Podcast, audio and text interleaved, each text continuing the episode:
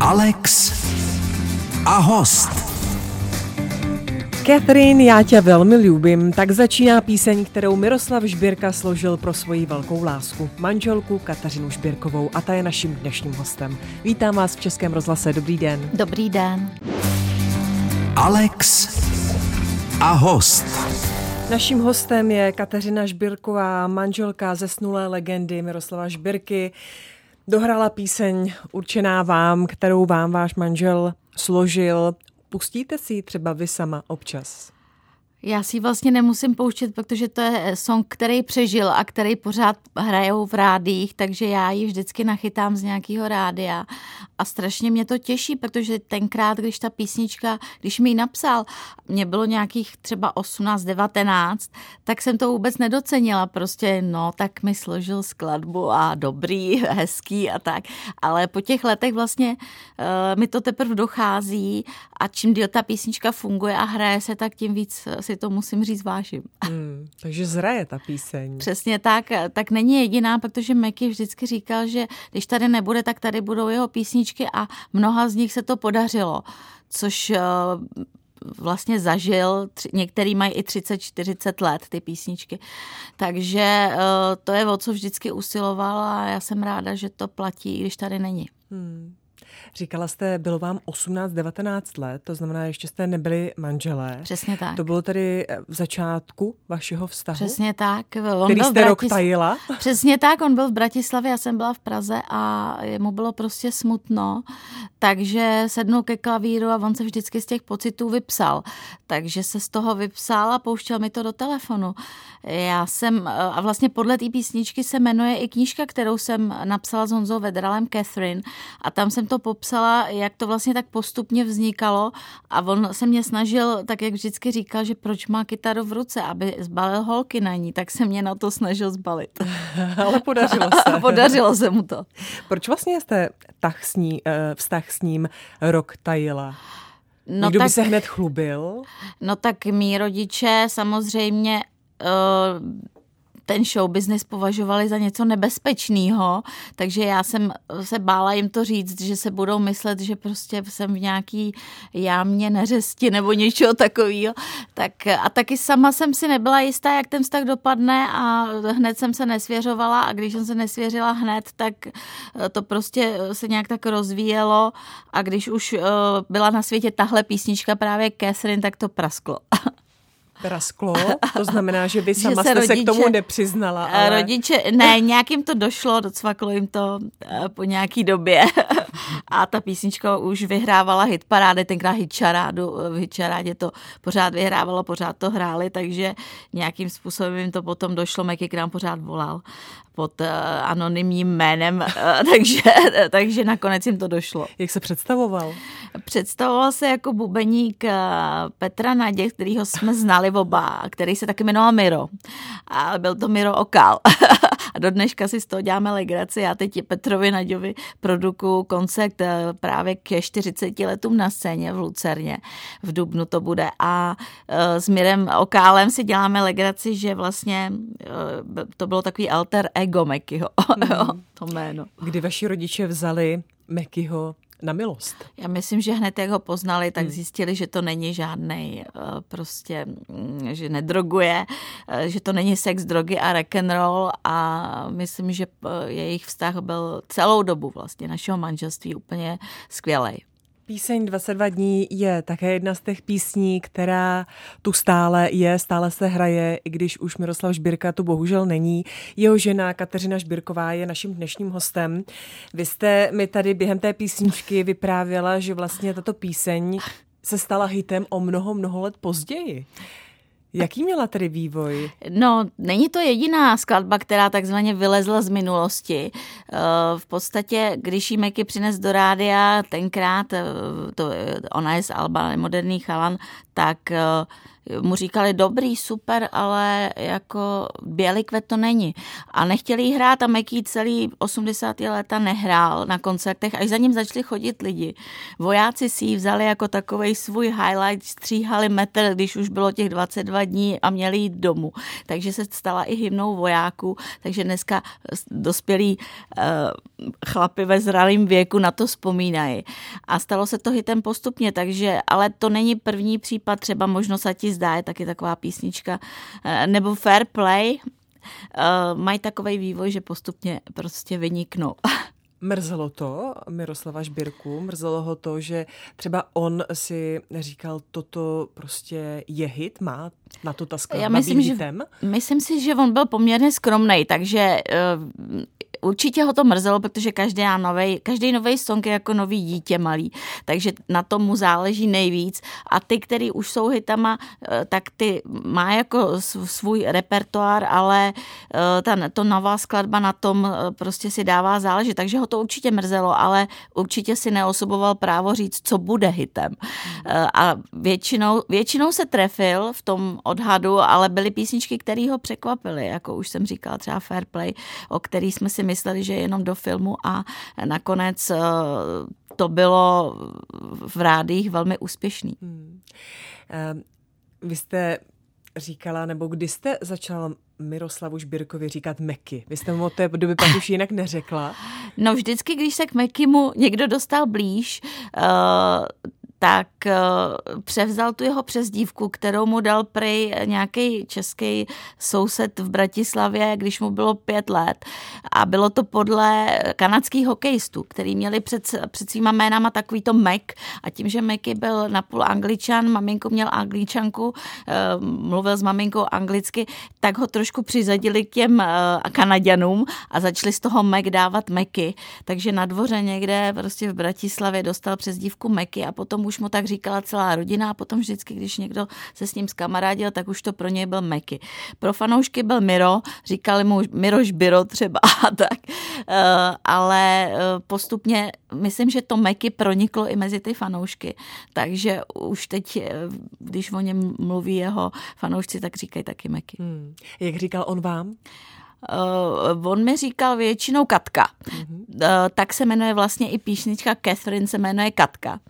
Uh, a on mi jako říkal, že tam zpívá Catherine, protože by mu tam nevyšly slabiky Katka, jo, tak, tak proto to protáhnul do té angličtiny. A uh, většinou Katka mi říkal, no.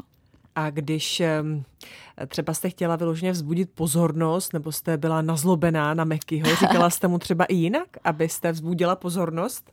Myslím, že ne, že, že jsem dala svoji nazlobenost eh, najevo jinak, ale Intonací třeba. jo, přesně tak, jo, teď to znáte. Každý, kdo je v nějakém vztahu, ví, že jsou okamžiky, kdy ta intonace se změní. Já jestli třeba ofici- že jste mu neřekla třeba oficiální jménem Miroslave. To ne, to ne, vůbec. to ne. ne, ne, ne Byla jste to vy, kdo jako první slyšel píseň, kterou složil, novou píseň? Myslím si, že jo, že jsem to byla já. Eh, vždycky ještě vlastně to demo, který natočil. Někdy jsem to zachytila ve stádiu procesu, kdy seděl u klavíru a zpíval to a natáčel si to někdy, když jsem nebyla doma, tak to nahrával. Nejdřív to byly kazety, potom minidisky, potom už jenom mobil, eh, kdy si to nahrál to demo a vždycky mi ho pouštěl. A nebo někdy si jen tak hrál a cvičil a já říkám, teď to je super. A on říkal, to ne, to já si jen tak brnkám. A teď já říkám, ale to je dobrý song. Tak někdy i na můj poput vzal na milost nějakou melodii, kterou by třeba zahodil. Takže jste ho povzbudila. Kateřina Žbírková je naším dnešním hostem. Alex a host. Kateřina Žbirková je naším dnešním hostem. Poslechli jsme si tu nádhernou skladbu, eh, která se natáčela ve slavné Abbey Road. Ano.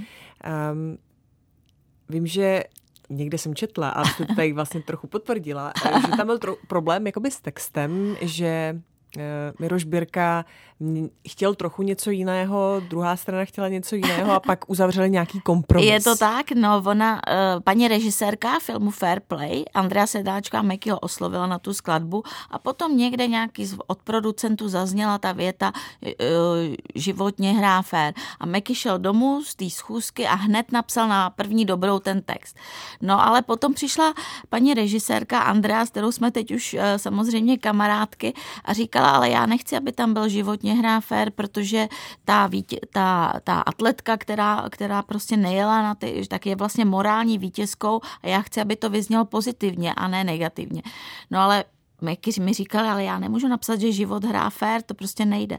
Ale nakonec uh, ustoupil v jedný takový, vlastně v jednom verši, který tam následoval, životně hrá fér a on tam měl uh, s tím se radši změr, takže takovou realitu a změnil to kvůli paní režisérce na životně hrá fér a i tak stále ver, takže tam tu naději dal a paní režisérka byla spokojená a nakonec vlastně ta písnička e, s tím filmem je spojená a myslím si, že e, se oboje podporuje navzájem. Hmm. Jak se to stalo, že se nahrávala v Abbey Road? No, e, to má původ ještě vlastně e, v nějakým e, roce nebo dvou předtím, protože já jsem Mekimu dala jako dárek jednou nahrávání v Abbey Road k jeho šedesátinám. Myslím, že to bylo v roce 2012. A tahle písnička se tam, uh, Meky si to tam vyzkoušel a pak, která bohužel k mé lítosti se mu to tam zalíbilo, protože samozřejmě to nebylo nic levného, to nahrávání.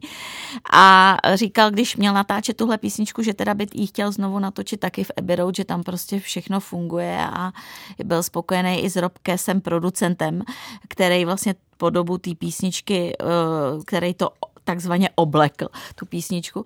Takže uh, potom jsme tam jeli, to bylo o dva roky později, v 2014 a nahrávali tenhle song. Uh, nejdřív to natočil v angličtině, protože mi říkal, že ty angličani potřebují tomu rozumět, té skladbě, aby to dobře natočili.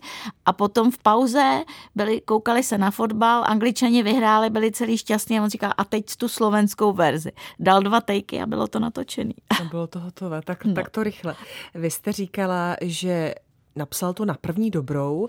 Byly třeba písně, skladby, u kterých se trochu trápil? Byly, určitě byly třeba skladby, kde mu chyběl refren, eh, respektive měli rozdělaný, odložili je z různých důvodů a pak se k ním vrátil, k některým se třeba vůbec nevrátil, některý dodělal třeba až o deset let později. Eh, já teď nevím příklad, asi by, jemu by se to asi vybavilo rychlejc, ale eh, byly skladby který měl třeba hotový jako melodii a text potom takzvaně, jak říkal, teď to tetuju, že mu to šlo dlouho, takže ten proces byl různý. A některé skladby psal na text, eh, nebylo jich tolik, ale rád si vybíral třeba básně. A na posledním albu Posledné věci, který produkoval i můj syn nebo náš syn David, tak eh, tam takový básně jsou. Například báseň Daniela Heviera Posledné věci, která není o posledních věcech, jak by si někdo mohl myslet, ale je to milostná báseň, je to, eh, kterou napsal Daniel Hevier jako chlapec a je v jeho první básnický sbírce z roku 77, tak to Meky zhudebnil na text. Eh, takže jsou i takový případy. Kateřina Žbirková je naším dnešním hostem. Dohrál Paul McCartney, se kterým se Miroslav Žbírka měl možnost setkat a setkal. A trochu tak to setkání měla na svědomí žena Kateřina Žbirková, která s námi sedí ve studiu. No, určitě nechci říct, že jsem to zorganizovala, ale Meky pomáhal s propagací prvního koncertu Paul McCartneyho tady v České republice v Praze, ve Vysočanech to bylo a pomáhal, myslím, že Eh, Robert Porkert byl eh, organizátorem, tak to spolu tady propagovali a tak dále. A já mu říkám, no tak když to propagoval, tak zkus tam dozadu, třeba ti podepíše nějakou desku a tak dále. No a on pořád jako se tak styděl, ale nakonec zavolal tomu Robertovi, šel do toho zákulisí a tam čekal. Eh, no a Paul se chtěl setkat vlastně s jedním jediným člověkem a to byl pan prezident Havel a byla tam s ním paní Dagmar a když šel dovnitř pan prezident s paní Dagmar a s její dcerou Ninou, tak se Dáša otočila a říkala, a ještě pan Žbirka. Takže za to v podstatě může, nebo díky paní Dáše eh, se tam Meky dostal dovnitř, ale myslím, že eh, ona byla velmi prozíravá, protože zase Meky byl taková studnice znalostí o Beatles, takže předpokládala, že když přijde na to řeč, takže on bude při věci a že bude reagovat a tak dále, ale nakonec mu Paul dokonce zahrál, vzal si ho ještě stranou a zahrál mu svoji tenkrát novou písničku, která ještě nevyšla, Follow Me a ptal se ho na názor a Meky říkal, to byl můj vždycky jako e, noční můra, že se mě bude ptát, co já na jeho novou písničku. Takže byl z toho trošku a pak prej mu řekl good chords, jako dobrý akordy. Takže to byl takový jeho velký životní zážitek. A potom, a myslím, že tenkrát se mu ani nesnilo, že s kapelou Paul McCartneyho, která shodou okolností hrála i tady na té písničce, co jste hráli, Hope of Deliverance, že s jeho kapelou bude nahrávat double album v Abbey Road a že s nima, s nima bude jezdit i na koncertech a tak, takže to byl jeho zážitek a můj taky vlastně, protože to byli strašně skromní kluci z toho, z té jeho kapely, Hemi Stewart, uh, Robbie McIntosh a Blair Cunningham, s kterými jsme zažili strašně dobré věci. Hmm. A skromný byl i Miroslav Žběrka. Byl, byl. I tak, jak ho popisujete, musela jste ho do spousty věcí jako protlačit? No, jako by si nevěřil úplně. Myslím si, že to byla, je součást, myslím, i takových jako velkých umělců, že o sobě pochybujou a pořád vlastně jakoby hledají, jestli je to správná cesta a tak. A jako nemyslím si, že by beze mě se neprotlačil, protože beze mě vyhrál Zlatýho Slavíka a tak dále a složil Bělý kvet a tak. Ale faktem je, že ve spoustě věcí jakoby organizačních a tak dále se mu pomohla. Hmm. A slyšela jste od něho někdy, že by řekl, jsem dobrý? Nebo toto se mi povedlo? tak jako, nevím, myslím si, že jako věděl, měl dostatečný sebevědomí, nebyl jako, že by se podceňoval. Věděl o sobě, ale nevěděl samozřejmě, jak na tom budou reagovat posluchači a e, to je vždycky nevyspytatelný. A tam už to ani nevyplývá z, z jeho přesvědčení, jak je dobrý. On věděl o sobě, že je dobrý, že, že je dobrý zpěvák a tak dále, protože eh, to věděl, ale v tomhle show businessu a v hudbě, a to vy dobře víte, to není jenom o tom, jak jste dobrý, ale jak to ty lidi pochopí a jak to vezmou. Někdy se to potká a někdy prostě ne. Hmm. Mýval trému před koncerty? Měl, Měl trému vždycky. vždycky a on to řešil tak, že chodil. Takže uh, bylo dobrý, když tam byla třeba dlouhá chodba. Uh, takže neměl rád malý šatny, protože neměl kde chodit a někdy i vyšel z té šatny a chodil a s tím tu trému jako rozpouštěl. Ale vždycky, když vyšel na to pódium, tak mi říkal, že to z něho opadlo, ta tréma. Takže před tím samotným koncertem nebo vystoupením tréma byla, ale potom už ne, naštěstí, aby ho to svazovalo. Říká, a ona ta tréma ano, je jako vždycky asi dobrá trochu. Taková ta mírná tréma jo, určitě. Jo, jo. Kateřina Žbirková je naším dnešním hostem. Alex a host. Kateřina Žbirková je naším dnešním hostem. Vy jste byla řadu let, více než 30 let, tak jako by trochu ve stínu Miroslava Žbirky. Byla jste takový jeho support, taková jeho podpora. Po jeho smrti jste ale vystoupila z toho stínu. To mi nic jiného nezbylo. Ano, ocitla jste se v centru pozornosti. Jaké to pro vás bylo? No musím říct, si že na to zvykla, tak. Teď, už, teď už jsem se vycvičila za ty víc než dva roky, ale uh, já jsem, mě vyhovovala ta uh, pozice takový šedý eminence a uh, toho stínu, i když to stín vlastně nebyl, protože my jsme spolu rozhodovali o spoustě věcech a, a to i těch tvůrčích a pracovních, takže uh, jsem neměla pocit, že bych byla v nějakém stínu, ale na veřejnosti jsem se až tak neobjevovala a mě to totálně vyhovovalo. Já jsem člověk, co se nerad fotí. Eh, prostě ne, nerada jsem v tom světle těch reflektorů, ale potom jeho odchodu jsem musela, protože jsem chtěla prezentovat to, co udělal, ať už to byl album Posledné věci, ať už to byly koncerty, které jsme z nových přetavili do tribut neboli vzpomínkových koncertů, nebo výstava a tak dále. A to všechno musel někdo prezentovat a to nikdo za mě nemohl udělat, takže jsem se prostě musela vycvičit. Eh, včetně toho focení, na který jsem si musela zvyknout, který do dneška jako nevím, jak se mám tvářit, nejsem modelka, nejsem herečka. Eh, takže i toho, že mluvím do rádia, to prostě jako jsem ze začátku mi to moc nešlo, ale já doufám, že už to teď docela zvládám. už máte trénink.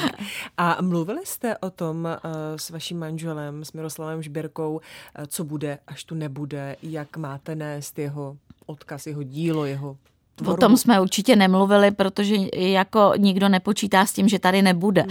Uh, takže uh, o tom jsme nemluvili, ale za ty leta, který jsme spolu byli, tak já přesně vím, co by asi si představoval a jak by to chtěl.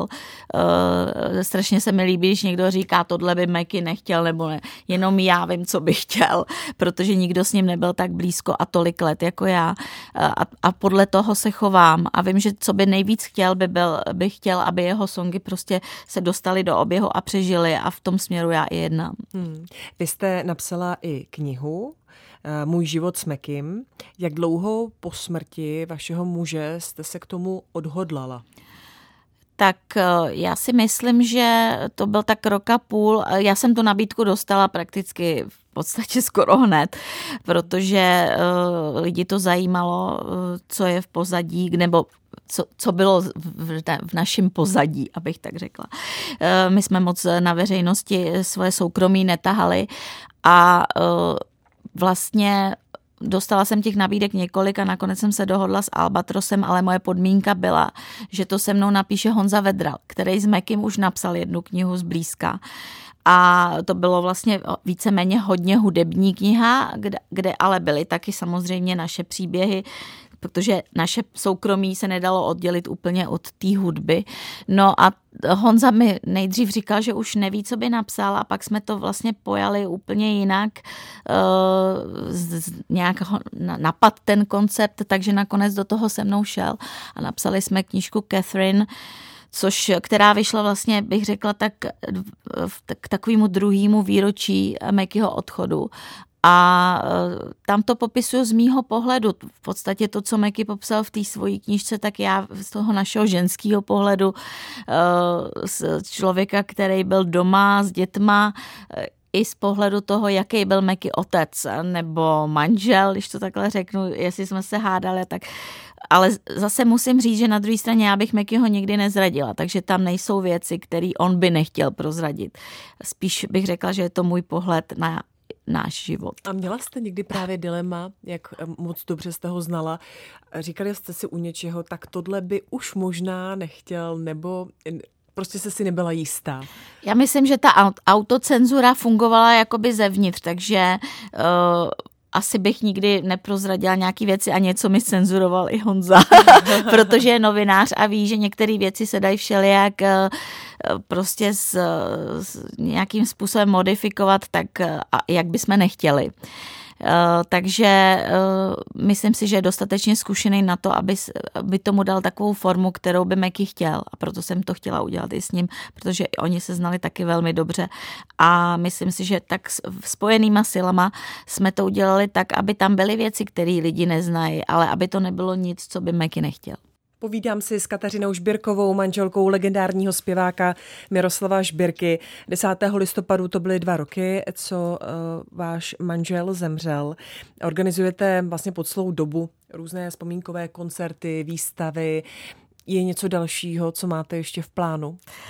No, když mluvíte o té výstavě, tak samozřejmě tam to začalo tady v Pražském národním muzeu, kde byla výstava eh, Miroš Birka roky a dní a já jsem vůbec netušila, že se z toho stane v podstatě putovní výstava, protože z Národního muzea to jelo přímo na Bratislavský hrad, kde byla taky půl roku nebo skoro možná i tři čtvrtě roku.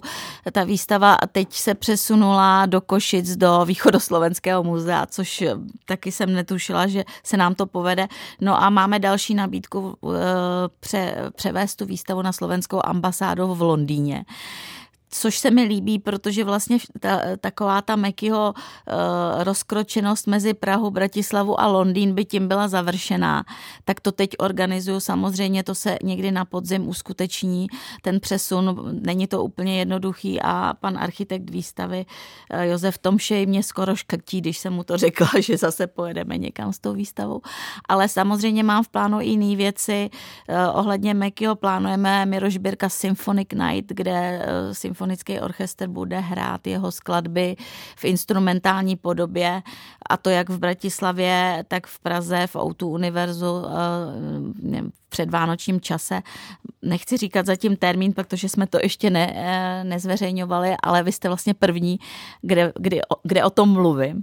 A samozřejmě jsou i jiné věci, které dělám, netýkají se jenom Mekyho pomáhám produkovat nebo produkuju koncert Petra Nadě, ne vzpomínkový, ale takové jako narozeninovo, je to 40 let na scéně, zároveň Petr má narozeniny, takže tam vzpomíná na všechny spolupracovníky, má tam i hosty, je to v Lucerně 18. dubna, ale spolupracuju i se zpěvačkou Leny, která mě poprosila o managing, eh, takže spoluplánujeme zase koncert v Obecňáku se Smyčcem a z Uni Quartet, takže myslím, že toho mám docela hodně. Já myslím, že jste na je to tak.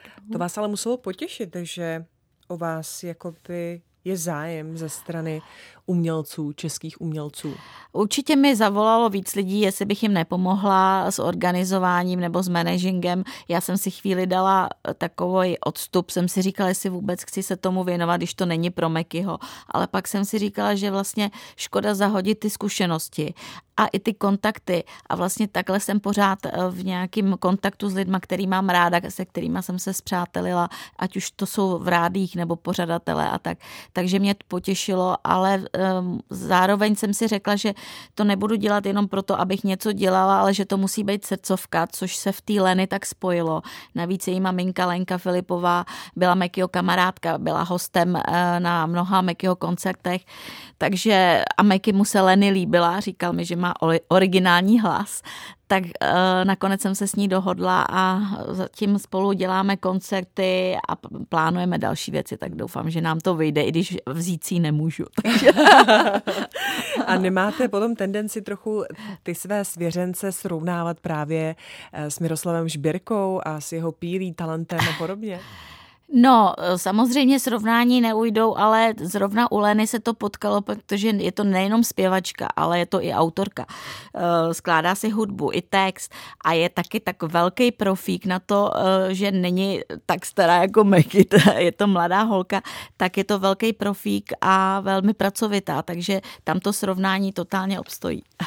Ehm, ještě jedna otázka na závěr, kdy eh, vlastně po smrti eh, Miroslava Žberky se objevil text na Facebooku, co by řekl Meky, kdyby žil, zprávy o mojí smrti jsou pravdivé. Kdo ten text tam napsal? To jsem napsala já, protože jsem věděla, že Meky odlehčil každou situaci. A v každé situaci, byť kritický, měl vždycky nějaký joke a používal, eh, to je parafráze na, myslím, že Marka Twaina, nebo je to jeden citát, eh, zprávy o mojí smrti jsou přehnané nebo něco takového, tak jsem to trošku parafrázovala a vím, že Mekimu by se to líbilo. Moc děkuji, že jste tady s námi dnes byla. Kateřina Žběrková byla naším hostem. Ať se vám daří. Děkuju. Alex a host.